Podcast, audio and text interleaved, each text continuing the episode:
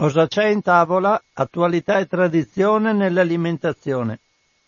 Un cordiale saluto, un augurio di buon pomeriggio a tutte le ascoltatrici e gli ascoltatori di Radio Cooperativa da Francesco Canova in questo giovedì 14 marzo 2019. E iniziamo allora anche oggi in diretta la trasmissione su tematiche alimentari, che cosa c'è in tavola, e come al solito parto dai richiami. Notizie che traggo, come di consueto, dal sito ilfattoalimentare.it. Una prima notizia riguarda una farina di grano tenero.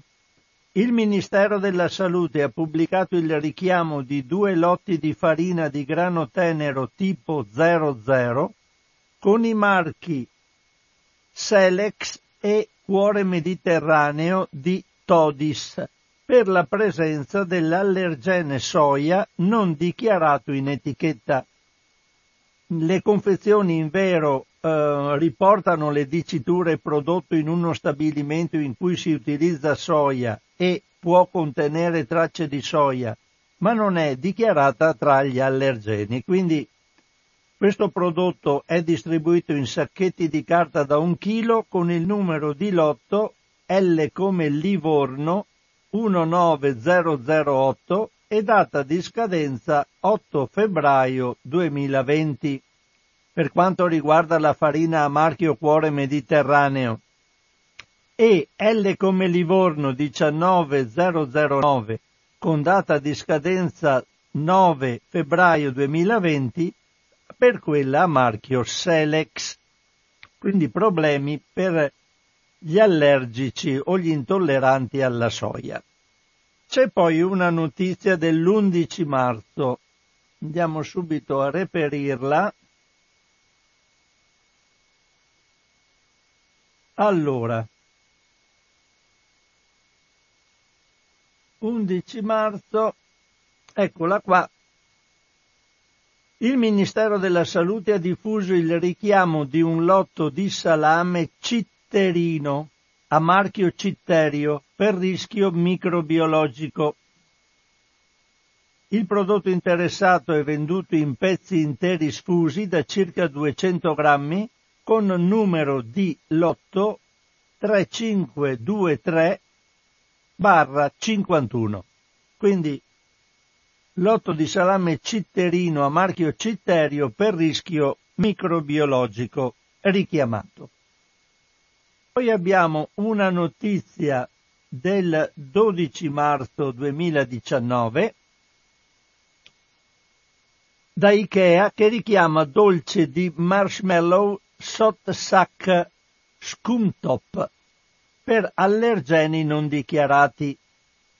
Il colosso svedese Ikea ha richiamato il dolce di marshmallow Sotsak Skumtopp perché nell'elenco degli ingredienti non è indicata chiaramente la presenza dell'allergene latte.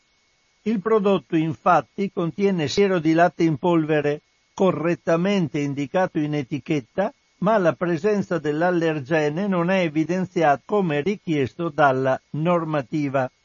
Il dolce richiamato, che consiste in marshmallow ricoperti di cioccolato, è venduto in confezioni da 180 grammi con termine minimo di conservazione compreso tra il 12 marzo 19 e il 18 aprile 2019.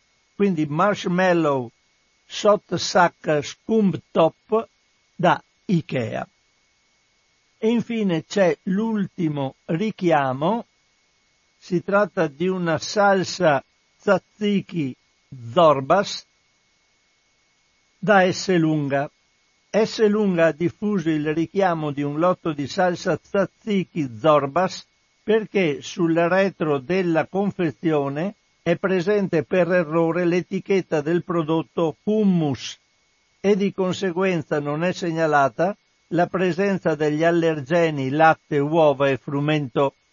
Il prodotto interessato, una salsa tradizionale a base di yogurt greco, è venduta in vaschette da 200 grammi con numero di lotto 180219 data di scadenza 4 maggio 2019. Ecco, allora, salsa tzatziki Zorbas da Esselunga. E qui finiscono i richiami di oggi. Andiamo adesso ad altre notizie che traggo sempre dal sito ilfattoalimentare.it. Allora, intanto vi do delle notizie che possono comportare la firma di petizioni. C'è una prima notizia dell'1 marzo 2019. Allora, 1 marzo 2019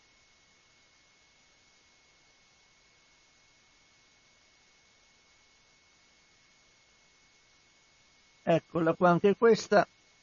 Allora, riguarda una partnership tra Coca-Cola e Presidenza dell'Unione Europea. C'è una petizione Foodwatch contro lo sponsor ufficiale inappropriato.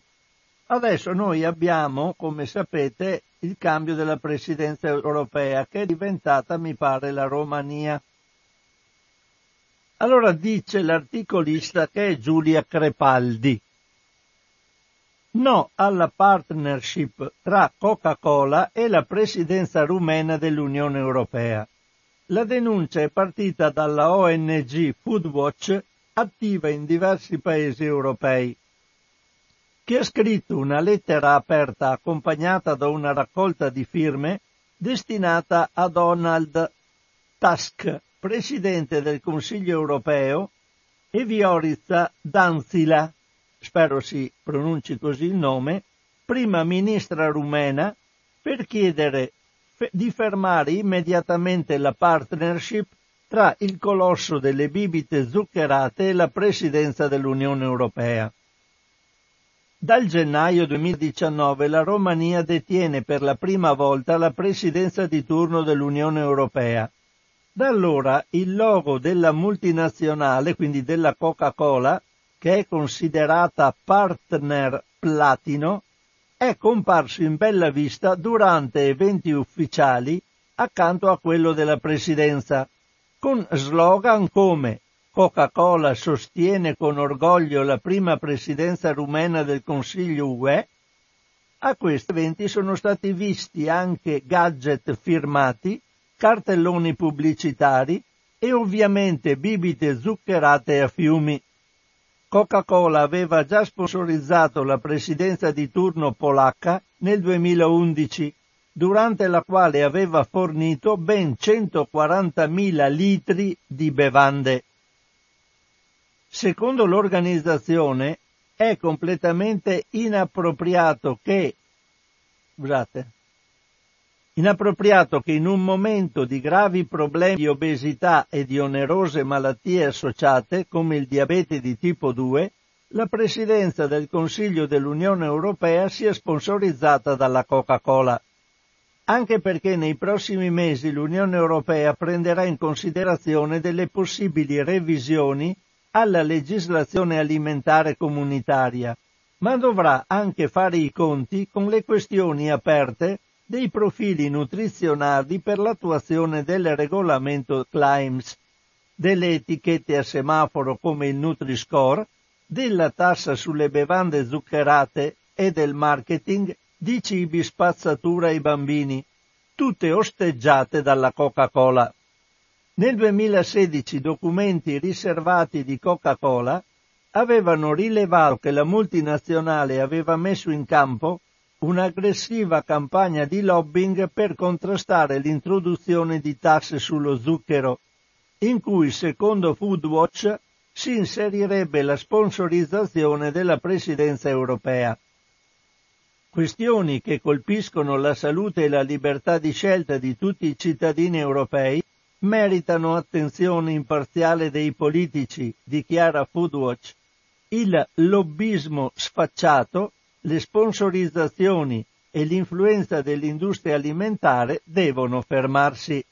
Qui c'è la possibilità di chiedere di fermare questa partnership tra Coca-Cola e la Presidenza del Consiglio dell'Unione Europea, bisogna andare in questa pagina del sito e cliccare sul collegamento. Si apre il collegamento e potete firmare per richiedere, per appoggiare Foodwatch nella richiesta che la Presidenza dell'Unione Europea levi la sponsorizzazione della Coca-Cola.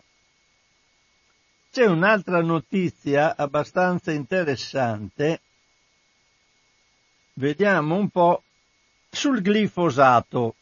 Qui c'è la Corte dell'Unione Europea che bacchetta l'EFSA. L'EFSA, sapete, è l'ente che controlla gli alimenti in Europa e fa in pratica le normative. Andiamo a vedere questa notizia che è abbastanza recente ed è infatti del 12 marzo 2019. Allora, leggiamo che cosa dice l'articolista, che è Agnese Codignola. Glifosato, la Corte dell'Unione Europea bacchetta l'EFSA, dovrà rendere pubblici gli studi di tossicità. L'interesse dei cittadini deve prevalere sulle aziende. Andiamo a sentire che cosa ha combinato l'EFSA, che non voleva dare i documenti sui quali prendeva decisioni. E allora invece si dice devono essere di dominio pubblico, perché tutti devono capire le ragioni in base alle quali tu decidi in un determinato modo. Dice l'articolista, l'EFSA dovrà rendere noti gli studi che hanno condotto alla decisione di prolungare l'autorizzazione al commercio del glifosato in Europa, presa nel 2017, nonostante l'International Agency for Research on Cancer, cioè lo IARC, di Lione, agenzia dell'OMS, nel 2015 avesse definito la sostanza probabile cancerogeno. La Corte Europea di Giustizia ha infatti dato torto all'autorità, che aveva rifiutato l'accesso ai documenti sia al tossicologo Anthony C. Weedale che ai membri del Parlamento Europeo Heidi Hautala, Michel Rivasi, Benedek Javor e Bart Staes. La decisione dell'EFSA aveva destato più di una polemica, soprattutto per le motivazioni, tra le quali vi erano il fatto che rendere noti i dati avrebbe potuto recare gravi danni agli interessi commerciali delle aziende coinvolte e che gli studi non conterrebbero elementi di interesse pubblico tali da renderne obbligatoria la divulgazione. Ma secondo i ricorrenti è vero il contrario, come ha sottolineato anche Franziska Achterberg, direttrice del settore politiche alimentari di Greenpeace, che ha sostenuto l'azione legale. La decisione di oggi è un grande passo in avanti verso la trasparenza e la responsabilità delle istituzioni europee. Le persone hanno il diritto di conoscere gli impatti prevedibili sulla salute e sull'ambiente di prodotti come i pesticidi, e la Corte ha ribadito tale diritto. È scioccante che sia stato necessario un tribunale per ricordare all'EFSA che la sua missione è difendere la salute pubblica e non gli interessi delle aziende produttrici di glifosato. Quanto alle motivazioni della Corte, se ne ravvisano tre tipi. 1. L'interesse pubblico è superiore a quello delle aziende. 2. Trattandosi di una sostanza che si disperde nell'ambiente, gli impatti prevedibili non sono solamente teorici, visto che i residui sono presenti nel cibo, nelle piante e nelle acque. 3. Il pubblico deve avere accesso non solo alle informazioni sulle dispersioni, ma anche a quelle sulle conseguenze a medio e lungo termine sull'ambiente, per esempio sugli organismi, che non sono target, quindi bersagli primari della sostanza. Mi pare una cosa giustissima. Poi vorrei ritornare sul problema della plastica. Perché vi parlo della plastica? Perché è comparso sempre sul Fatto Alimentare un articolo molto completo sul settore delle plastiche. il vero impatto globale delle plastiche è una notizia del 4 marzo. È invero un po' lunga, ma molto completa, per cui la sottopongo alla vostra attenzione. È a firma di Luca Foltran.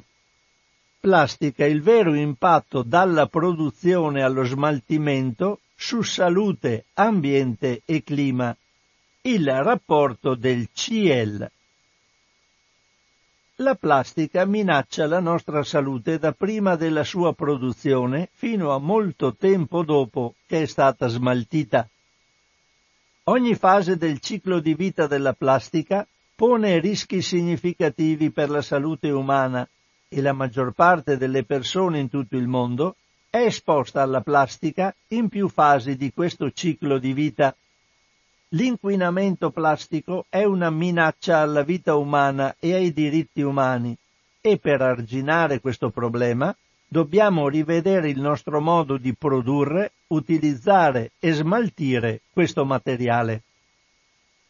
Queste le conclusioni cui giunge il nuovo rapporto intitolato Plastica e salute, i costi nascosti di un pianeta di plastica, creato da un gruppo di 8 diverse organizzazioni ambientaliste e istituzioni. Nel documento viene esaminato l'impatto di questo materiale sulle persone e sul pianeta, concentrandosi sulle fasi specifiche che lo interessano, dalla sua produzione fino allo smaltimento, passando attraverso l'uso da parte dei consumatori. Secondo gli autori del rapporto, una corretta valutazione del reale impatto deve essere attuata considerando l'intero ciclo di vita della plastica, in quanto ciascuna fase interagisce con le altre e tutte hanno un effetto sull'ambiente e sulla salute dell'uomo. Questo tipo di inquinamento è stato ormai riconosciuto come pervasivo in tutto il pianeta, e la ricerca appena pubblicata conferma ancora una volta come la plastica si stia sempre più infiltrando nella fauna selvatica, nel cibo e nei nostri organi, portando nuove preoccupazioni per la salute.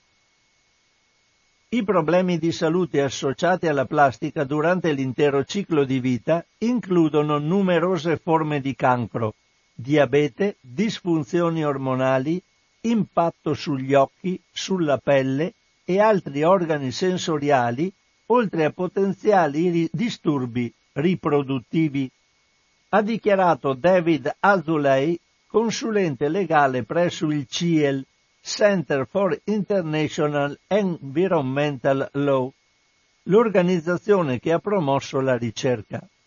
E questi sono solo i costi per la salute umana, senza considerare gli impatti sul clima, sulla pesca o sulla produttività dei terreni agricoli. Tra le organizzazioni coinvolte nella redazione del rapporto si trovano Earthworks, Global Alliance for Incinerator Alternatives, Healthy Babies Bright Futures, IPEN, Texas Environmental Justice Advocacy Service, Upstream, e Break Free from Plastic Movement. Il report evidenzia come ogni fase di vita della plastica presenti rischi specifici ben definiti. L'estrazione di combustibili fossili utilizzati come materie prime nella produzione si traduce in inquinamento atmosferico e idrico e altri impatti dovuti al trasporto come l'aumento del traffico. Oltre il 99% della plastica prodotta oggi è realizzata con combustibili fossili. Altro punto, la raffinazione e la produzione delle resine e degli additivi plastici rilasciano nell'aria composti cancerogeni e altre sostanze tossiche, oltre 170, alcune delle quali, virgolettato, possono essere difficili da rilevare, in quanto sono incolori e tendono ad avere un odore lieve, quindi non sono percepite. Inoltre i lavoratori impiegati in questi ambiti sono costantemente esposti a livelli elevati di composti pericolosi. L'uso di prodotti in plastica e di imballaggi quando sono nelle mani del consumatore portano a una potenziale inalazione o ingestione di particelle. Tutte le tecnologie di gestione dei rifiuti di plastica, compreso l'incenerimento, il coincenerimento, la gassificazione e la pirolisi, determinano il rilascio di metalli tossici nell'aria, nell'acqua e nei terreni, come piombo e mercurio, sostanze organiche, diossine e furani, gas acidi e altre sostanze tossiche. Questi composti, così come ceneri e scorie, possono depositarsi nel suolo e nell'acqua ed eventualmente arrivare all'uomo dopo aver invaso i tessuti di piante e animali. La degradazione del materiale genera microplastiche che possono penetrare negli organismi, inquinare il suolo e gli ambienti acquatici. Ma il problema principale risiede negli effetti dell'inquinamento su larga scala, difficile da valutare a livello metabolico. I processi di valutazione del rischio non riescono infatti a comprendere quali effetti avrà sulla salute l'esposizione cumulativa di migliaia di sostanze chimiche.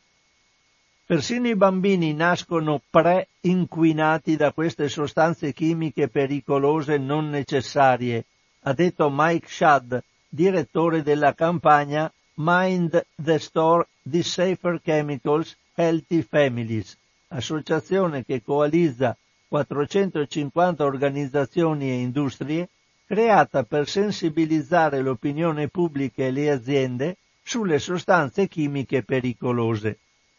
I grandi produttori devono agire rapidamente per eliminare gradualmente le materie plastiche. Qui c'è una bella immagine che non posso sottoporre alla vostra attenzione e continua l'articolo.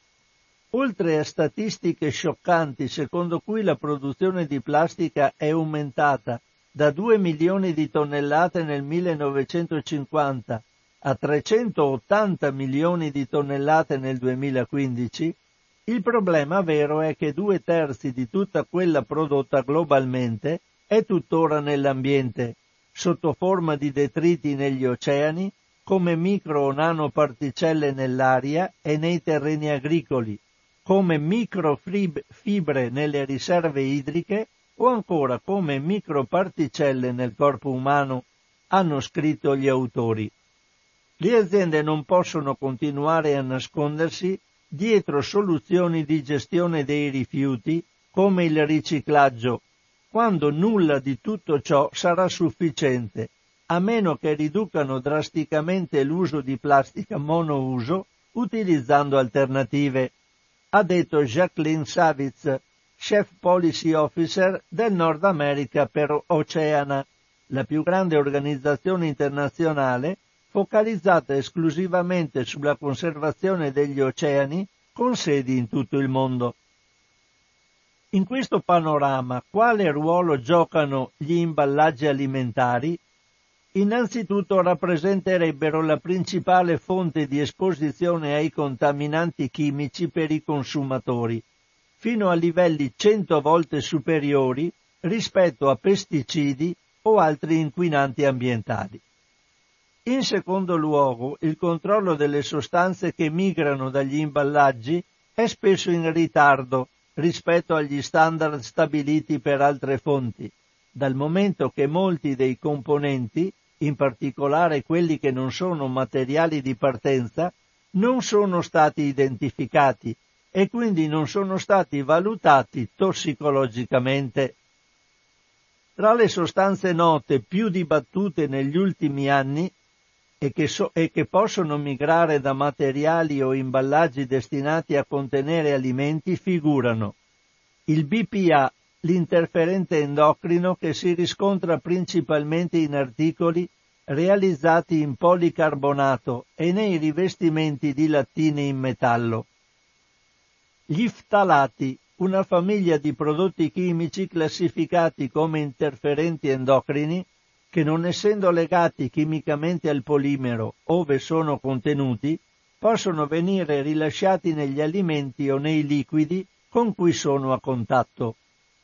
Il D2-etilesiliadipato con la sigla DEHA, un plastificante e potenziale cancerogeno riscontrato nei film per avvolgere la carne. Il 4-nonilfenolo, interferente endocrino, prodotto di degradazione, trovato in alcuni involucri in PVC per avvolgere alimenti. Lo stirene, sostanza cancerogena e neurotossica, rappresenta il monomero utilizzato per la fabbricazione di polistirolo e polistirene espanso. Le sostanze per e polifluoroalchiliche, i famosi PFAS, come l'acido perfluoroottanoico, PFOA, tossiche e pervasive, usate tra le tante cose per fornire una barriera a involucri di carta e contenitori in fibra trovati in un terzo degli imballaggi da fast food, secondo uno studio recente. Le bioplastiche invece potrebbero essere una soluzione? La bioplastica o i biopolimeri sono distinti dalla plastica convenzionale perché sono preparate a partire da materie prime vegetali rinnovabili, come mais, manioca, barbabietola da zucchero o canna da zucchero, e non petrolchimici. In linea teorica la bioplastica pura rilascerebbe solo anidride carbonica o metano e acqua durante la sua degradazione.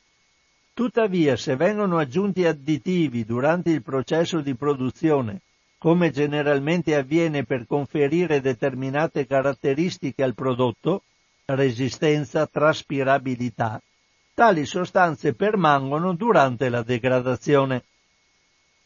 Solo ulteriori ricerche e analisi del ciclo di vita aiuteranno a capire il reale impatto e gli effetti delle diverse bioplastiche sull'ambiente. Nel frattempo, la cautela è d'obbligo. E qui c'è la firma di Luca Foltran. C'era un'altra immagine, ma dopo non c'è più nulla di testo. Siamo arrivati alle 12:30 di questa trasmissione di Che cosa c'è in tavola del 14 marzo 2019 e adesso faccio partire un po' di musica per fare un piccolo stacco musicale.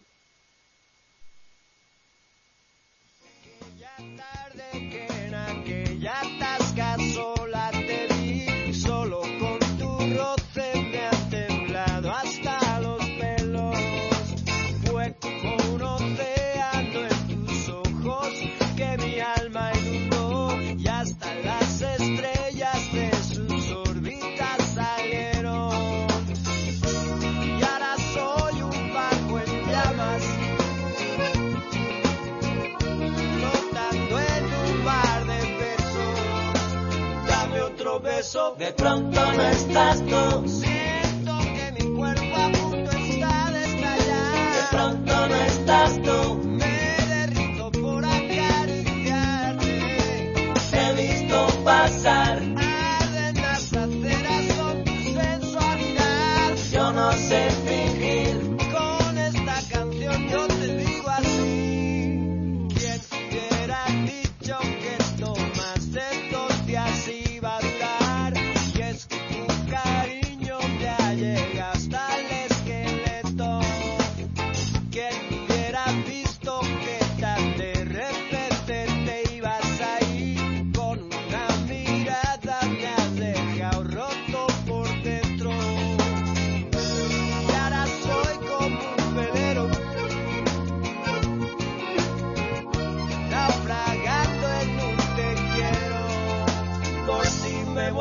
De pronto no estás tú, siento que mi cuerpo a punto está de estallar. De pronto no estás tú. Eccoci qua ancora in diretta, sempre a Radio Cooperativa, 12:32. Vado avanti ancora per un po', poi lascio spazio alle telefonate di voi ascoltatrici e ascoltatori. A corollario di questa notizia sulle plastiche che vi ho appena letto, c'è una notizia che il Ministero dell'Ambiente e della tutela del territorio e del mare, a ottobre dello scorso anno è diventato plastic free, quindi tutto il ministero è senza plastica, e ha previsto una serie di misure per la lotta alla plastica. Niente più bottigliette di acqua minerale nei distributori, ma erogatori di acqua fredda o frizzante, bicchierini di carta per il caffè, borracce di alluminio ai dipendenti per bere l'acqua alla scrivania. Quanto è costato questo cambiamento? 0 euro. Lo scrive il titolare del dicastero Sergio Costa sul proprio profilo Facebook, ritenendola una piccola rivoluzione. In questi giorni però è stato fatto un ulteriore passo avanti. Un evento pubblico, per poter godere del patrocinio del Ministero dell'Ambiente, dovrà necessariamente essere gestito senza plastica monouso. Lanciamo un altro piccolo ma importante segnale che sia da stimolo per molte realtà a trovare soluzioni alternative, ha detto il ministro Costa. Quindi non darà il patrocinio del ministero a chi usa ancora la plastica. C'è un'altra interessante notizia che riguarda le università. Allora, vediamo un po'. C'è un'altra iniziativa di rilievo, è un accordo firmato dalle università italiane attraverso la CRUI, la Conferenza dei Rettori delle Università Italiane, con l'Associazione Mare Vivo e il CONISMA, Consorzio Nazionale Interuniversitario per le Scienze del Mare, per aderire alla campagna Cancelletto Stop Single Use Plastic, quindi senza l'utilizzo della plastica monouso. Le parti, quindi anche l'università, si impegnano a favorire l'eliminazione della plastica monouso dagli atenei e a promuovere azioni di comunicazione e sensibilizzazione sul tema. Tra le misure verranno fornite borracce in metallo per disincentivare le bottigliette usa e getta, vi sarà un aumento della diffusione nelle aree pubbliche dei dispenser di acqua, senza bicchieri di plastica naturalmente, e saranno stabiliti bonus per le gare d'appalto dei servizi di ristorazione per chi non usa plastica monouso. Lo stesso Ministro dell'Ambiente conclude sul proprio profilo Facebook con un invito: non posso chiedere ai cittadini di diventare plastic free se le istituzioni non danno per prime il buon esempio. Ora noi lo abbiamo fatto e molti altri ministeri, regioni e comuni ci hanno seguito. Il prossimo mese sarò ad Oslo per inaugurare la prima ambasciata plastic free. E voi? E basta. Finisce il gol. Una buona cosa, perché almeno non è uno che per ora parla bene e razzola male, almeno a livello di ministero questa cosa è stata fatta. Allora, volevo parlarvi ancora un altro 1 o 2 articoli da leggere, qualcosa sull'Eurospin, che ha comperato a prezzi stracciati del pecorino, poi ha cercato di rimediare, ma intanto cercava con le aste a doppio ribasso di approfittarsi nel comprare a basso prezzo prodotti. L'ha già fatto in passato, lo ha fatto ancora. Leggiamo questo articolo del 28 febbraio 2019 che riguarda appunto Eurospin. Il tempo di trovarlo e di aprirlo. Eccolo qua. È a firma di Roberto Lapira l'articolo e dice: Eurospin compra 10.000 quintali di pecorino romano a prezzi stracciati che strozzano i pastori, poi cerca di rimediare.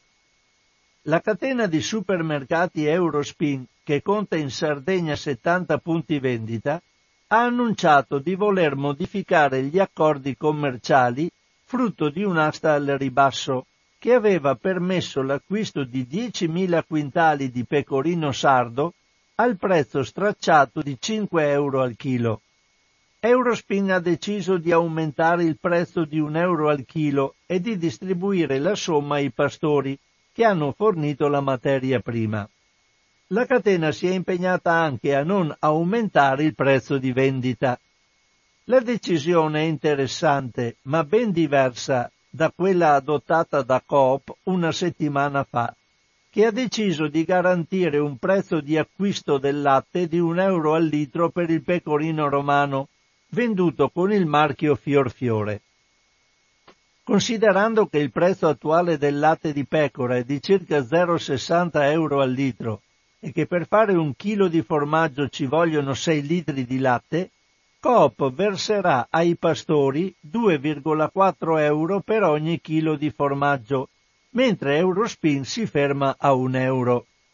L'associazione ambientalista Terra, dopo un'inchiesta pubblicata su Internazionale, ha scritto al Ministero dell'Agricoltura chiedendo di vietare per legge le aste al ribasso e al buio per l'acquisto di prodotti alimentari, come quella promossa da Eurospin, che ha comperato 10.000 quintali di pecorino romano al prezzo stracciato di €5 al chilo. Queste aste, spiega l'associazione Terra, costringono i fornitori a competere selvaggiamente per assicurarsi il contratto con la catena di distribuzione, in una guerra che spinge i prezzi verso il basso e scarica i suoi effetti dannosi sugli ultimi anelli della filiera, cioè produttori e lavoratori agricoli. Per questo è urgente e inderogabile vietare le aste al ribasso sui prodotti alimentari. Si tratta di pratiche sleali che hanno l'effetto di fissare un prezzo di riferimento per tutti gli altri gruppi distributivi, che saranno invogliati a forzare al ribasso la contrattazione. L'asta al buio consiste nell'assegnazione dei contratti di fornitura dopo una gara al ribasso, in cui i fornitori devono fare un'offerta senza sapere chi e quanti sono i concorrenti.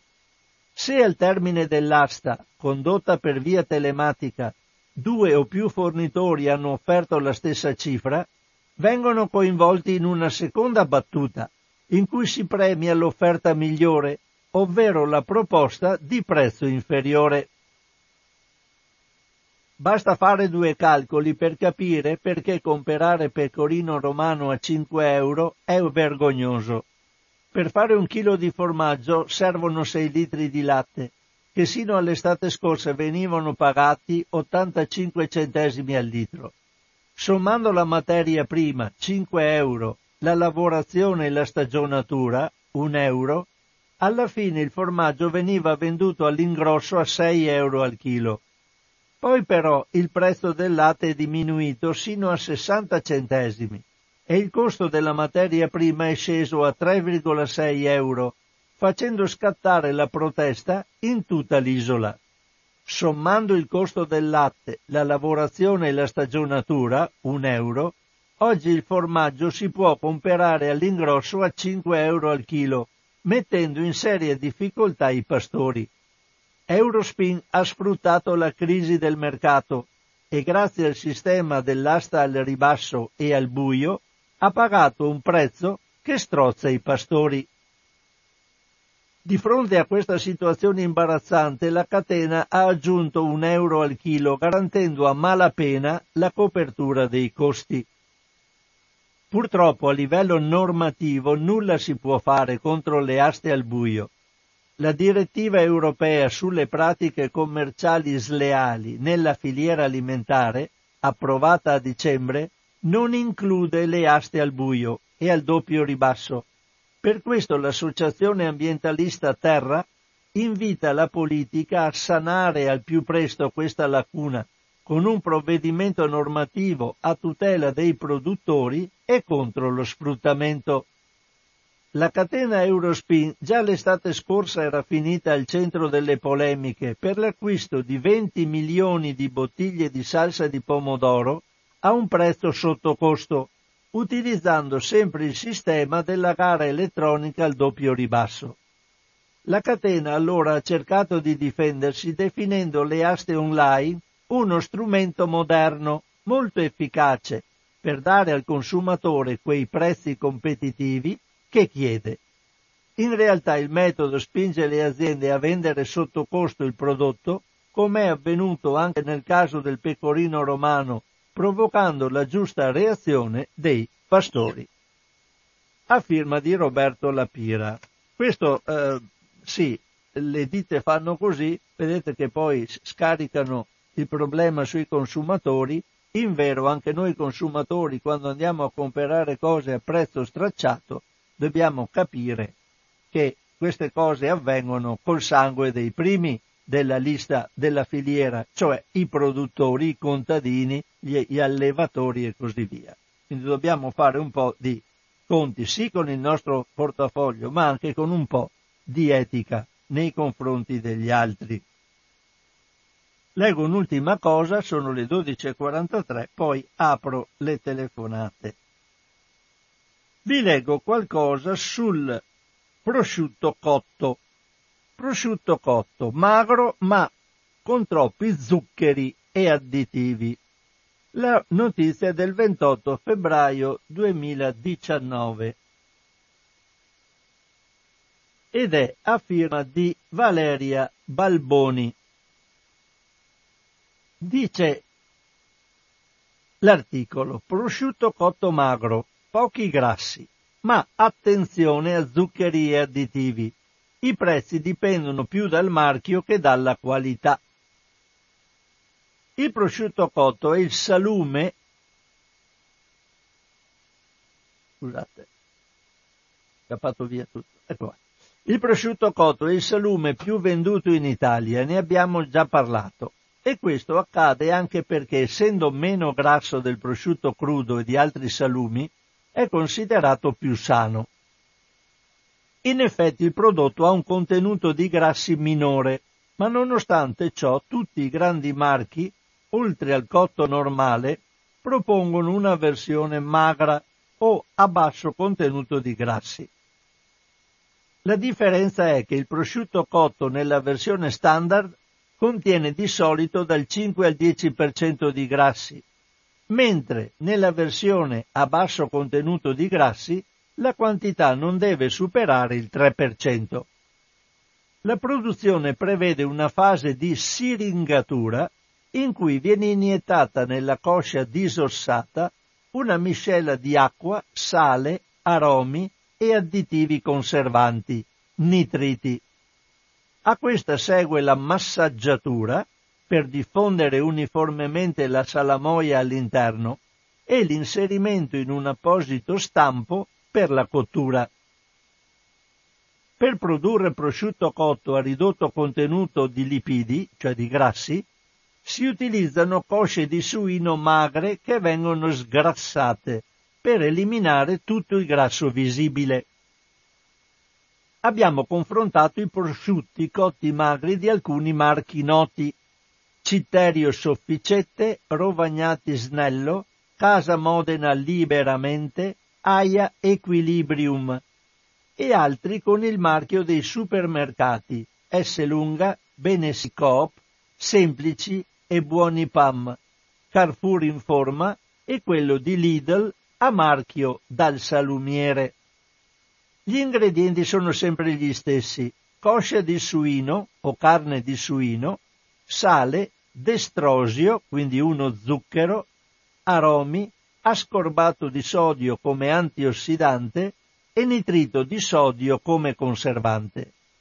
Il destrosio, quindi lo zucchero, è presente in tutti i prodotti, tranne in quello a marchio AIA. Nel cotto Rovagnati fra gli ingredienti troviamo anche l'acqua, mentre nessun prodotto contiene polifosfati, lattosio o proteine del latte. Ricordiamo che la normativa prevede 3 categorie di prosciutto cotto, in base al contenuto di umidità. Nel prosciutto cotto semplice, il tasso di umidità sul prodotto sgrassato e deadditivato deve essere inferiore o uguale all'82%, quindi meno dell'82% di umidità. Il prosciutto scelto deve arrivare ad avere al massimo 79,5% di umidità.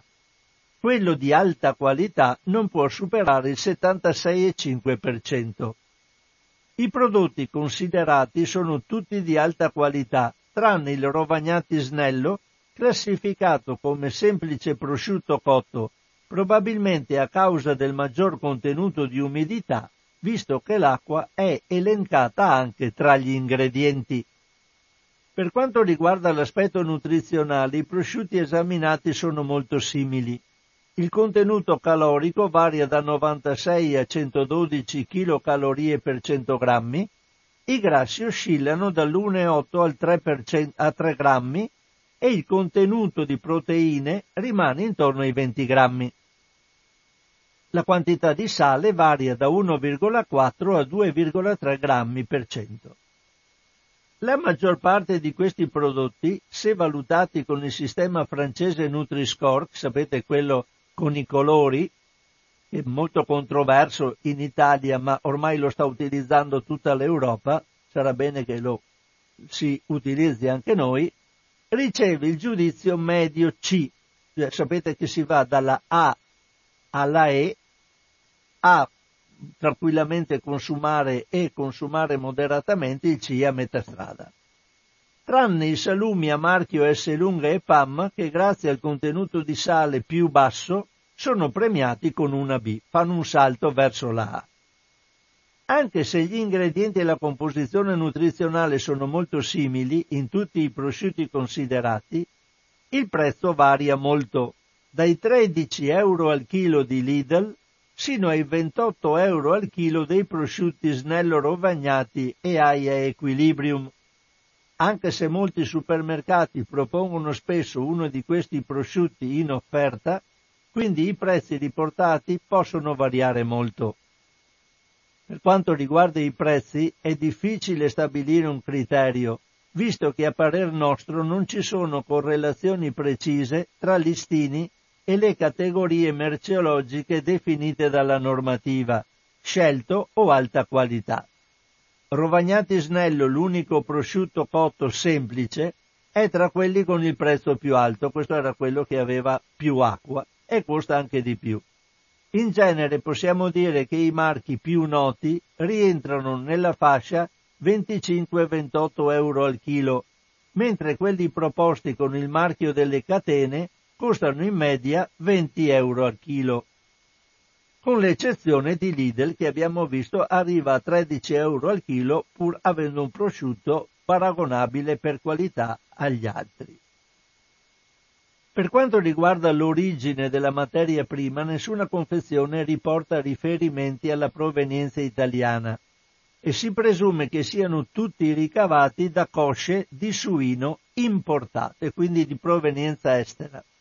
La cosa è plausibile, anche perché i suini allevati in Italia sono di solito più pesanti e più grassi e non adatti alla produzione di salumi magri, come abbiamo sentito in altre occasioni, sono quelli che principalmente devono andare a produrre il prosciutto di Parma. Ecco qua. Allora, andiamo a vedere. Accompagnato con pane o focaccia, il prosciutto cotto è un alimento bilanciato. Non possiamo però dimenticare che i nitriti utilizzati come conservanti sono sostanze considerate potenzialmente cancerogene. È vero che le quantità ammesse dalla normativa sono piccole, ma questi sono presenti in quasi tutti i salumi, con l'eccezione del prosciutto crudo, quindi si tratta di prodotti da consumare con moderazione. A questo proposito ricordiamo che Rovagnati produce un prosciutto cotto privo di nitriti, anche nella versione magra. Questa è un'innovazione molto interessante, però dato che i nitriti sono previsti nel disciplinare, l'azienda non può utilizzare la denominazione di prosciutto cotto, ma deve commercializzarlo come coscia di suino cotta, che è però migliore perché non ha i nitriti. Insomma, il prosciutto cotto magro è certamente meno grasso degli altri salumi. La lista degli ingredienti però comprende zucchero, aromi e conservanti, quindi non si può considerare un alimento da mangiare quotidianamente. E qui finisce l'articolo di Valeria Balboni, micro stacchetto musicale tanto per staccare del mio parlato e poi le telefonate a vostra disposizione se volete farle.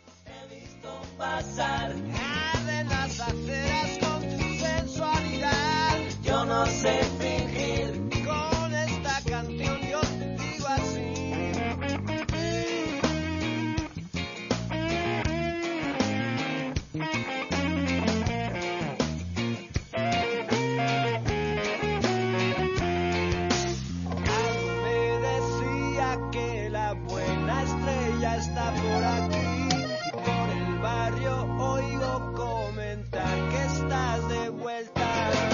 Siento la compuesta, la atracción que siempre estaba por ti. Como en un barco con mi corazón, ya la primera. Y ahora ya lo entiendo todo. Desde que tú te has marchado. Vuelve a mi lado, de pronto no estás tú. Siento que mi cuerpo a punto está de estallar. De pronto no estás tú. Me derrito por acariciarte. He visto pasar. Arden las aceras con tu sensualidad. Yo no sé fingir con esta canción. Eccoci qua in diretta, no, non è stato un micro stacchetto perché ho dovuto fare una cosa tecnica qua in studio, quindi ci ho messo un po' di più. Comunque il telefono è a vostra disposizione, il nostro numero telefonico lo conoscete, 049 880 90 20. La prima telefonata, pronto? Ciao Francesco, parla Marco. Ciao Marco. Allora, scusa perché ho ritorno e niente, allora volevo parlare delle cose interessanti che hai letto.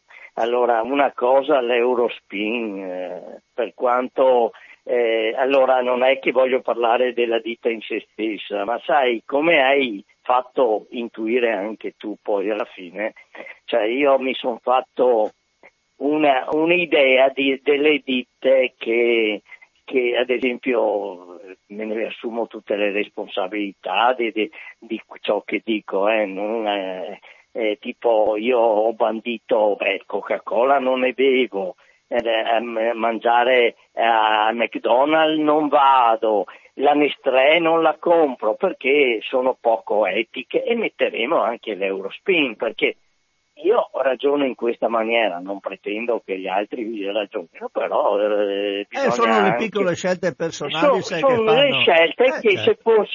se fossero tenute in considerazione da più persone avrebbero un certo valore, certo. Anche per la nostra salute, perché io credo che se uno è poco etico in questi sensi lo sia anche sulla scelta delle materie per la nostra salute, non dico nel caso stesso del pecorino sardo, parlo in generale perché guarda più il profitto che all'interesse di tutti.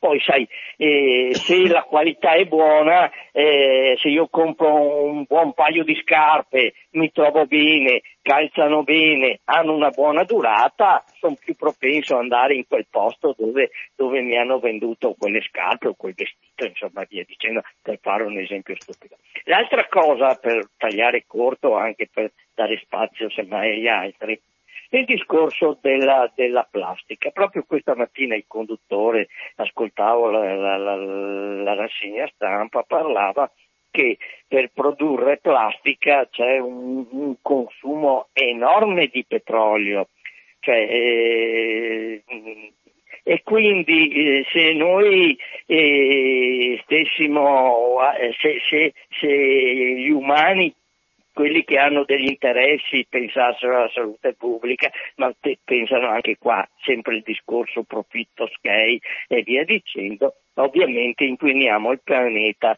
E questa cosa io l'ho detta e la ribadisco. Pensa che c'è una ditta in Italia che produce le stesse cose che si possono fare col petrolio, contenitori e via dicendo, con la canapa.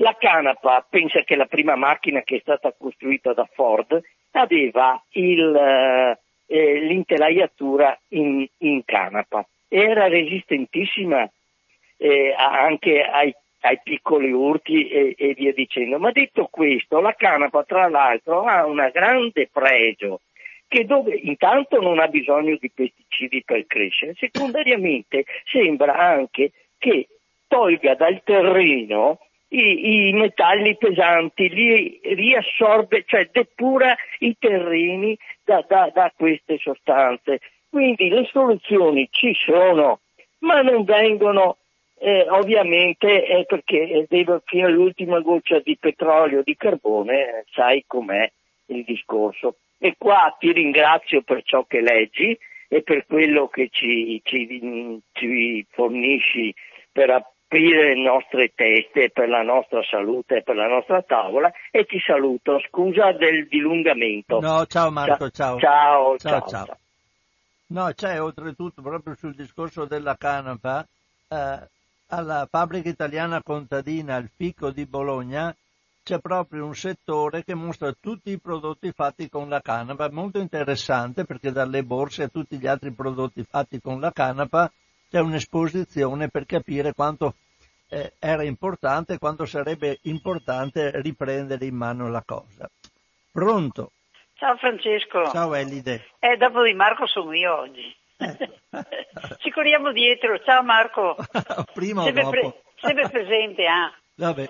Comunque, ti parlavo di tante cose, dei salamini, della farina. Questi sono richiamati, sì. Lo so, ho sentito. Comunque, sul fatto di salumi, io mangio a maggior parte prosciutto crudo, però è migliore. Ne mangio poco, però mangio esclusivamente quello, come affettati. Non mi piace nessun altro affettato, salami, quelle cose lì, a parte che non li potrei neanche mangiare, no? Comunque così, insomma.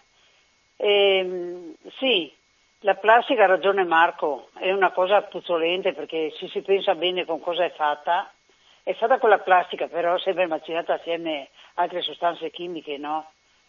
Sostanze che fanno male alla salute, no? Così, insomma. Ti sto ascoltando, ti ascolto, va bene. Lascio spazio anch'io agli altri. Ciao, ciao Elide. Un saluto alla tua famiglia. Sì, ciao anche la tua. Ciao Elide. Un grazie alla Elide per la sua telefonata. E c'è un'altra telefonata, sentiamo. Pronto? Pronto? Sì, buongiorno, sono Lucio. Lucio, buona giornata. Ciao Lucio. Buongiorno a tutti. Pensa che i chilometri diretti in mare, anche nel nostro Mediterraneo qua, che continua a fare morti delle tartarughe, dei delfini e via, e pare che sia qualcuno che va anche a torle su, ma però è un costo. In ogni modo, se non cambiamo il sistema, credo che non. E bisogneria che i cittadini facessero il discorso di non comprare certe cose, però siccome chi dà da mangiare e ora se va avanti così. Sì, ma si può fare in modo più consapevole, sai. Certo, la storia della canapa, mica ancora un articolo che sarà da 20 anni fa, per cui diceva anche la ragione, per cui anche la canapa quella che te fa anche i spinelli già la sta messa fuori ma non è la stessa, perché doveva andare avanti la plastica già negli anni 35-36 negli Stati Uniti specialmente. Sì, ma è un tipo di canapa diverso, non diversa, è quella degli spinelli, è diversa. E pensare che poi la canapa quella che ti fa anche il caneco per fare le rubinetterie a volte, perché adesso si dopera anche il teflon, ma è stoppa. A Stoppa, sì, viene fuori dalla... Ma c'era circa 500 articoli che si poteva fare con quel prodotto là. Ma è sempre una questione di soldi. E diria un'altra cosa, se non se mettiamo in mente di dargli qualcosa di più a qui che produce, noi altri saremmo destinati a mangiare diserbante, mi dico così, no, certi dice letame. Magari.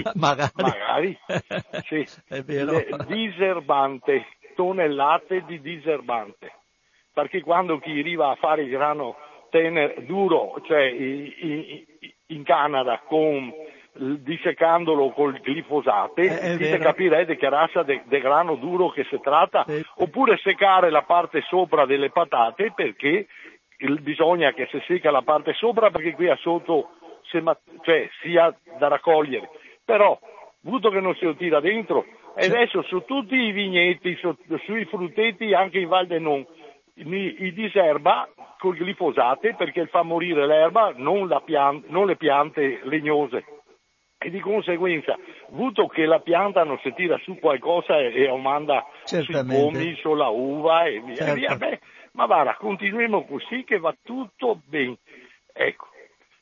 Dopo basta che se vacciniamo, adesso andando avanti qui farà il vaccino contro la morte, proverò a farmi anche a me, non credo mia che serva tanto, ma però proverò a farmi anche a me, perché adesso bisogna vaccinare per tutto, bisogna vaccinarli a testa anche a qui delle multinazionali.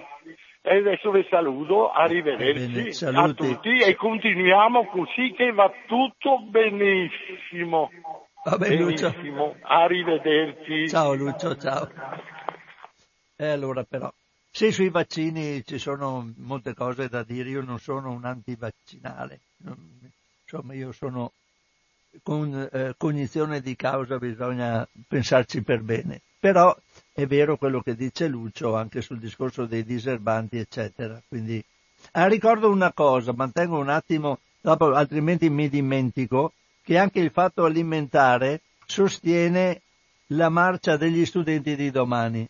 C'è scritto lo dico subito, vado a vedere l'ultima notizia, qua vediamo, perché il Fatto Alimentare dice, a firma della redazione, il Fatto Alimentare aderisce al Global Strike for Future il prossimo venerdì 15 marzo, che è domani. Sapete che ci sono molte manifestazioni in giro per tutta l'Italia, per tutto il mondo a dire il vero, contro l'inquinamento climatico, promosse dagli studenti, contro i cambiamenti climatici causati dall'uomo e dal modello produttivo imposto e il loro impatto sul pianeta. A riportare prepotentemente l'attenzione sul tema è stata una ragazzina svedese, Greta Thunberg, che da mesi ormai denuncia l'indifferenza dei politici e invita la comunità internazionale ad agire per ridurre le emissioni e mitigare gli effetti del cambiamento climatico. Si ricorda del discorso che ha tenuto alla COP24 e poi il fatto che ci sono appunto il movimento internazionale Fridays for Future, che ci sono domani, ma dice non hanno ad aderire in principio sono stati soprattutto i più giovani, ma non hanno tardato scienziati, associazioni, istituti scolastici e cittadini, comuni, preoccupati dal riscaldamento globale, intenzionati a far cambiare rotta alle politiche deludenti dei governi. Qui so che a Padova domani mattina parte il corteo, mi pare, alle 9:30 dalla stazione ferroviaria e poi percorrerà tutta la città fino al Prato della Valle. Io ci sarò di sicuro, insomma, ma dopo, se qualcun altro vuole associarsi ai ragazzi, in questo caso siamo noi trainati da loro, è una gran bella cosa. Riapro le telefonate, se volete fare telefonate, altrimenti io parto con altri articoli che ho con me. Allora, c'è un articolo che riguarda le insalate in busta. Ne abbiamo già parlato, ma c'è una telefonata. Pronto? Sì, buongiorno. Sì? Sono Gina da Treviso. Buona giornata Gina, ciao. Sì.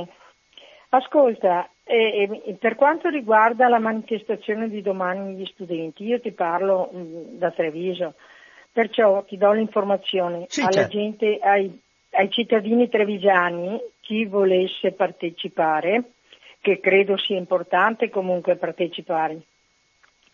Il raggruppamento degli studenti si trova domani mattina alle 8 vicino alla stazione dove c'è la palla di ferro come posso dirti? È una scultura in ferro in pratica, sì. Ecco, di fronte al Calton. Dalle 8 poi faranno la manifestazione il corteo fino a Piazza dei Signori.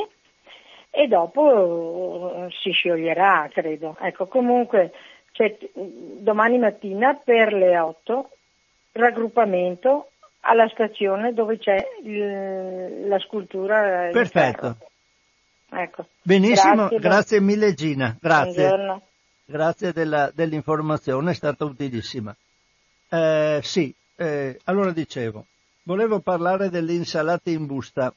È un articolo dell'1 marzo 2019, cambiamo decisamente argomento, ma abbiamo già parlato dell'insalata in busta, dicendo che alcuni le adoperano, altri non le adoperano perché devono essere lavate e non lavate. E allora vado a leggere questo articolo, sempre dal Fatto Alimentare, questo articolo dell'1 marzo 2019. Si dice: le insalate in busta sono pericolose? No, si tratta dell'ultima vecchia bufala del web. Qui Valeria Nardi la tratta come una notizia che non ha fondamento, però alla fine dopo andiamo a sentire, insomma dopo ognuno prende le sue decisioni, pur leggendo l'articolo di Valeria Nardi. In questi giorni il web è invaso da articoli di giornale con titoli allarmistici sulle insalate in busta. Sono accusate di essere un ricettacolo di virus e batteri, per cui andrebbero rilavate a casa o addirittura disinfettate, o meglio ancora non consumate. Dando una rapida scorsa si scopre che tutti gli articoli fanno riferimento a uno studio dell'Università di Torino, di cui non vengono mai forniti i riferimenti, che attribuirebbe pericolose contaminazioni batteriche alle insalate confezionate e vendute nei supermercati. Lo studio esiste ed è stato realizzato nel 2012, ma in realtà aveva evidenziato una situazione igienica sicura per le 100 insalate in busta analizzate. I ricercatori avevano trovato in 3 campioni delle Escherichia coli, che secondo gli stessi autori era solo potenzialmente patogeno. La positività, ovvero la presenza nell'insalata di microrganismi, però, non deve allarmare, perché può trattarsi di una contaminazione accidentale, ma soprattutto perché i microrganismi patogeni, anche se presenti, devono raggiungere una certa quantità, la cosiddetta dose infettante, per causare una tossinfezione alimentare e quindi risultare dannosi per l'uomo. Nella breve vita commerciale dei vegetali di quarta gamma, 5-7 giorni, difficilmente può essere raggiunto il livello critico. Lo studio viene ripreso dopo alcuni giorni da Il Salvagente in un articolo dal titolo allarmistico «Lavate e asciugate ma piene di germi». La vicenda prosegue, stiamo sempre parlando di quello che successe 7 anni fa, con la presa di posizione di AIPA. AIPA, andiamo a vedere subito cos'era. L'AIPA era l'Associazione Italiana Industrie e Prodotti Alimentari, che in un comunicato ribatte: nell'articolo si sostiene che l'87% delle insalate siano risultate irregolari, sebbene nessuno dei parametri microbiologici previsti dal regolamento europeo 2073 del 2005 risulti superato. In parole povere, tutti i campioni rispettavano i limiti di legge. Un altro elemento interessante è che nel 2015 sono entrate in vigore sul territorio italiano nuove regole in materia di produzione, confezionamento e commercializzazione dei prodotti di quarta gamma, a cui appartengono anche le insalate pronte al consumo, con parametri vincolanti sulla sicurezza alimentare e sulla qualità da rispettare nel ciclo produttivo e nella distribuzione. Tra le nuove regole c'è l'obbligo di garantire il rispetto della catena del freddo a una temperatura uniforme e costantemente inferiore agli 8 gradi centigradi lungo tutto il percorso, quindi dalla confezionamento al consumo. C'è da chiedersi come mai dopo 7 anni e l'entrata in vigore di nuove e più stringenti norme, uno studio che non evidenziava particolari rischi torna alla ribalta travisato nelle conclusioni e ripreso come fonte per decine di articoli allarmistici. Secondo l'associazione di categoria, il primo articolo a riportare le notizie false è tuobenessere.it del 23 febbraio, con il titolo «Insalate in busta, tutti i rischi per la salute». Da lì la bufala si allarga e viene ripresa anche da quotidiani nazionali come Il Giornale o Libero. Quest'ultimo poi diventa in pochi giorni la fonte più citata. La realtà delle insalate confezionate è un'altra, visto che le numerose analisi condotte negli ultimi anni hanno confermato il buon livello igienico del prodotto. Vedi Altro Consumo, che ha analizzato 14 campioni nel 2008, Istituto Zooprofilattico Sperimentale del Piemonte, Liguria e Val d'Aosta, 159 campioni nel 2012, Caponigro su Food Microbiology, 1158 campioni nel 2010, Istituto Zooprofilattico Sperimentale delle Venezie, 155 campioni nel 2015. Le insalate sono raccolte e in poche ore vengono accuratamente lavate, asciugate e confezionate. Va comunque ricordato che si tratta di un alimento molto delicato, per il quale è necessario mantenere sempre la catena del freddo, anche dopo l'acquisto, e seguire le istruzioni rispettando la data di scadenza, per evitare l'alterazione delle caratteristiche organolettiche e la proliferazione batterica. Il periodo di conservazione indicato è in media 5-7 giorni, a seconda anche dalla stagione, ma è meglio consumarle prima, in particolare se si apre la confezione. Per fugare ogni dubbio abbiamo chiesto ad Antonio Paparella, professore di microbiologia alimentare all'Università di Teramo, cosa fare per non correre rischi. Quando si acquista, spiega Paparella, controllare con attenzione che la confezione sia sigillata e in particolare che non vi siano foglie lungo le linee di saldatura. In tal caso la confezione potrebbe essere ancora sigillata, ma perdere facilmente l'ermeticità. Inoltre occorre tenere presente che alcuni prodotti di quarta gamma sono tendenzialmente più deperibili, come ad esempio le insalate baby tipo valeriano o songino, rispetto invece al radicchio rosso o alla lattuga ruby red, anche perché in alcune insalate, in particolare nelle foglie di colore rosso, è generalmente presente un contenuto più elevato di antiossidanti e antimicrobici naturali che ne favorisce naturalmente la conservazione. Un altro accorgimento, prosegue l'esperto, è di non conservare mai le insalate di quarta gamma nel cassetto per la frutta e verdura, sapete quelli sotto, che nei frigoriferi presenta spesso temperature superiori a 4 gradi. Piuttosto bisogna riporre la confezione nei ripiani centrali del frigorifero tra i 2 e i 4 gradi, magari utilizzando un termometro per controllare l'effettiva temperatura, cosa che è un grosso problema per tutti i frigoriferi, come abbiamo molte volte detto. Come abbiamo già ricordato sopra, anche Paparella insiste sull'importanza per questo tipo di prodotto di attenersi scrupolosamente alla data di scadenza. Prima di consumare, verificare sempre che le foglie non presentino fenomeni alterativi, controllando con attenzione i seguenti aspetti. Qui parla dell'odore, del colore, della consistenza delle foglie, eccetera, eccetera. Come ulteriore misura cautelativa, per quanto non indispensabile, è consigliabile, conclude Paparella, risciacquare il prodotto prima del consumo, soprattutto quando è destinato a fasce di consumatori a rischio, cioè bambini, anziani, donne in gravidanza e immunocompromessi. E questo è l'articolo di Valeria Nardi. Io, vedendo tutto questo lungo articolo, è vero che all'inizio forse il discorso del dire andrebbero rilavate a casa o addirittura disinfettate, lasciamo perdere la disinfezione, però in base anche a quello che ha detto Paparella, attenti alla temperatura, attenti che non ci siano problematiche di cambiamento morfologico all'interno della confezione.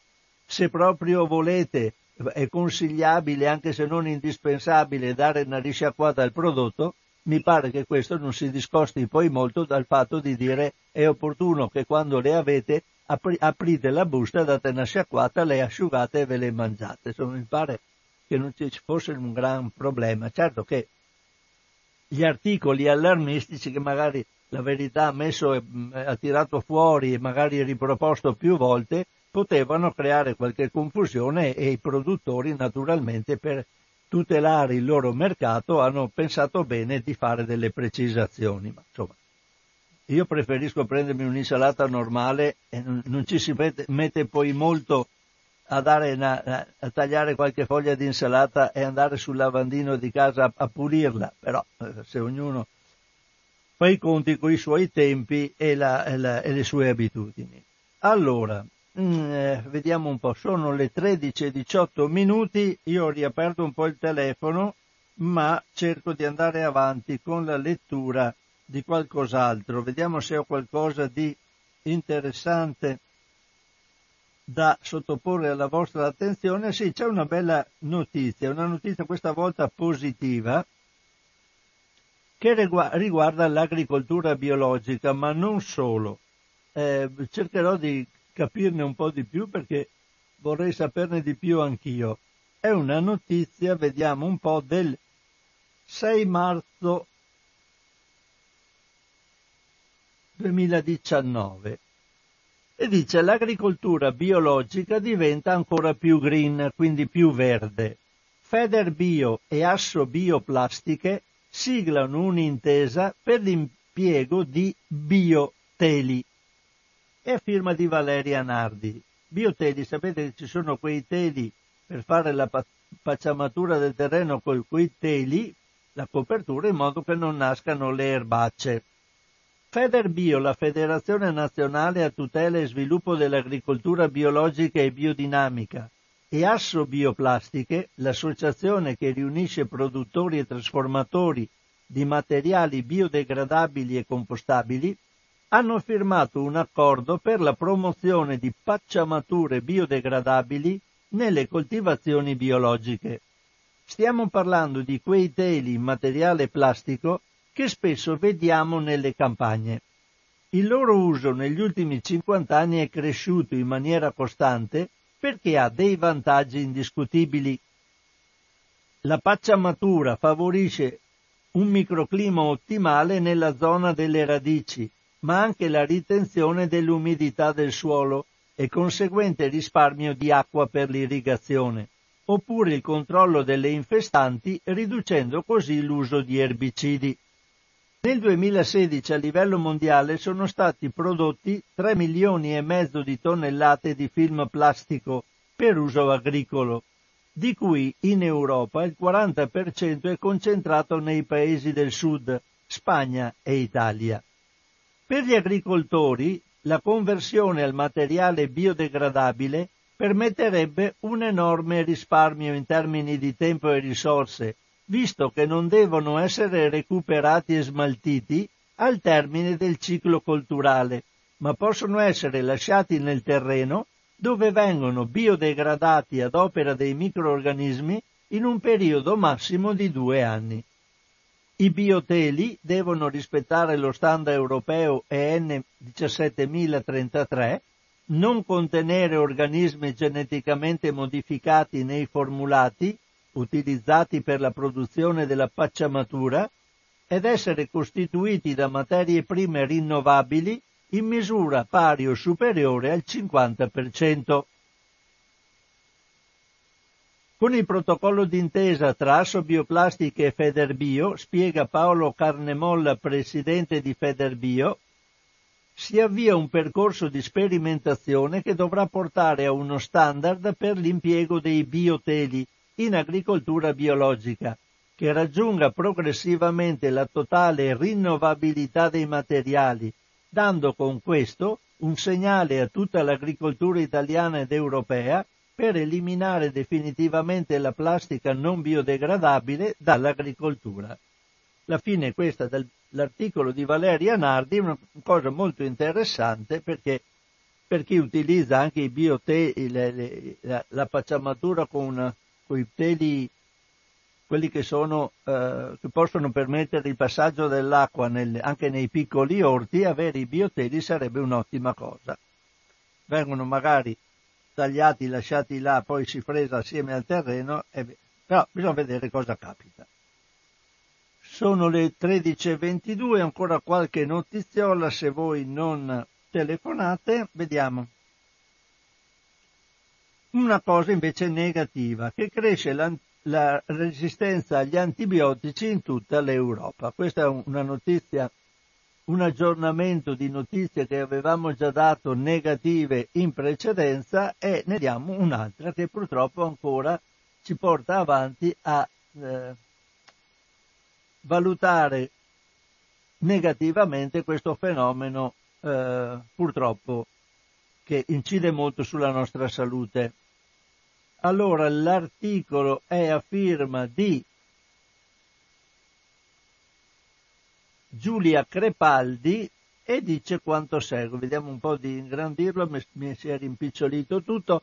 Cresce la resistenza agli antibiotici in Europa. Quasi un terzo della salmonella è multiresistente. Il rapporto ECDC-EFSA. La resistenza agli antibiotici in Europa continua a crescere, mentre i farmaci antimicrobici rischiano di diventare sempre meno efficaci nel trattamento delle infezioni. Lo rivela un nuovo rapporto realizzato dal Centro Europeo per la Prevenzione e il Controllo delle Malattie, ECDC, e dall'Autorità Europea per la Sicurezza Alimentare, EFSA, che hanno raccolto i dati relativi alla diffusione di batteri antibiotico resistenti nell'uomo e negli animali da allevamento nel 2017 nei 28 Stati membri. Il documento rivela, per esempio, che percentuali preoccupanti di Campylobacter jejuni, il batterio responsabile del 70% di tutte le infezioni di origine alimentare registrate in Europa, sono ormai resistenti agli antibiotici ciprofloxacina e tetraciclina. In Italia, in particolare, il microorganismo è resistente ai due antibiotici rispettivamente nel 70,6% e nel 55,9% dei casi. In alcuni paesi, invece, la resistenza del Campylobacter ai fluorochinoloni è così alta che non funzionano più nel trattamento dei casi più gravi di infezione. I batteri del genere Salmonella sono sempre più resistenti ad ampicillina, tetraciclina e sulfametossazzolo, un antibiotico della classe dei sulfamidici, che sono risultati inefficaci in media in circa un caso su 3. In Italia questi microorganismi hanno mostrato profili di resistenze superiori alla media europea, con il sulfametossazzolo inefficace nel 44,9% dei casi, seguito da tetraciclina 44% e ampicillina 37,4%. Il dato più preoccupante è che quasi un terzo, 28,3% dei campioni di salmonella analizzati in Europa erano multiresistenti, cioè possedevano resistenze per 3 o più antibiotici. In particolare, 2 campioni di Salmonella tifimurium sono risultati resistenti a 8 dei 9 farmaci per cui sono stati testati, restando suscettibili solo al meropenem. Negli animali da allevamento la situazione è ancora più grave. Per quanto riguarda ad esempio i maiali allevati in Italia, la resistenza ad ampicillina, tetraciclina e sulfametossazzolo è stata osservata in 8 campioni su 10 di salmonella, mentre il 60% è resistente al cloramfenicolo. Nei maiali è alto anche il tasso di multiresistenza, che in Europa è stata identificata in più della metà dei campioni di salmonella. Fortunatamente il rapporto rileva che la resistenza combinata ad antibiotici di grande importanza clinica resta ancora bassa o molto bassa sia negli esseri umani che negli animali. Tuttavia, come ha dichiarato Mike Catpole, direttore scientifico dell'ACDC, percentuali anche basse di resistenza congiunta implicano che per molte migliaia di pazienti in tutta l'Unione Europea le opzioni di cura in caso di infezioni gravi sono limitate. Secondo l'Organizzazione Mondiale della Sanità, a causa dei batteri resistenti agli antibiotici, in Europa muoiono ogni anno circa 33.000 persone.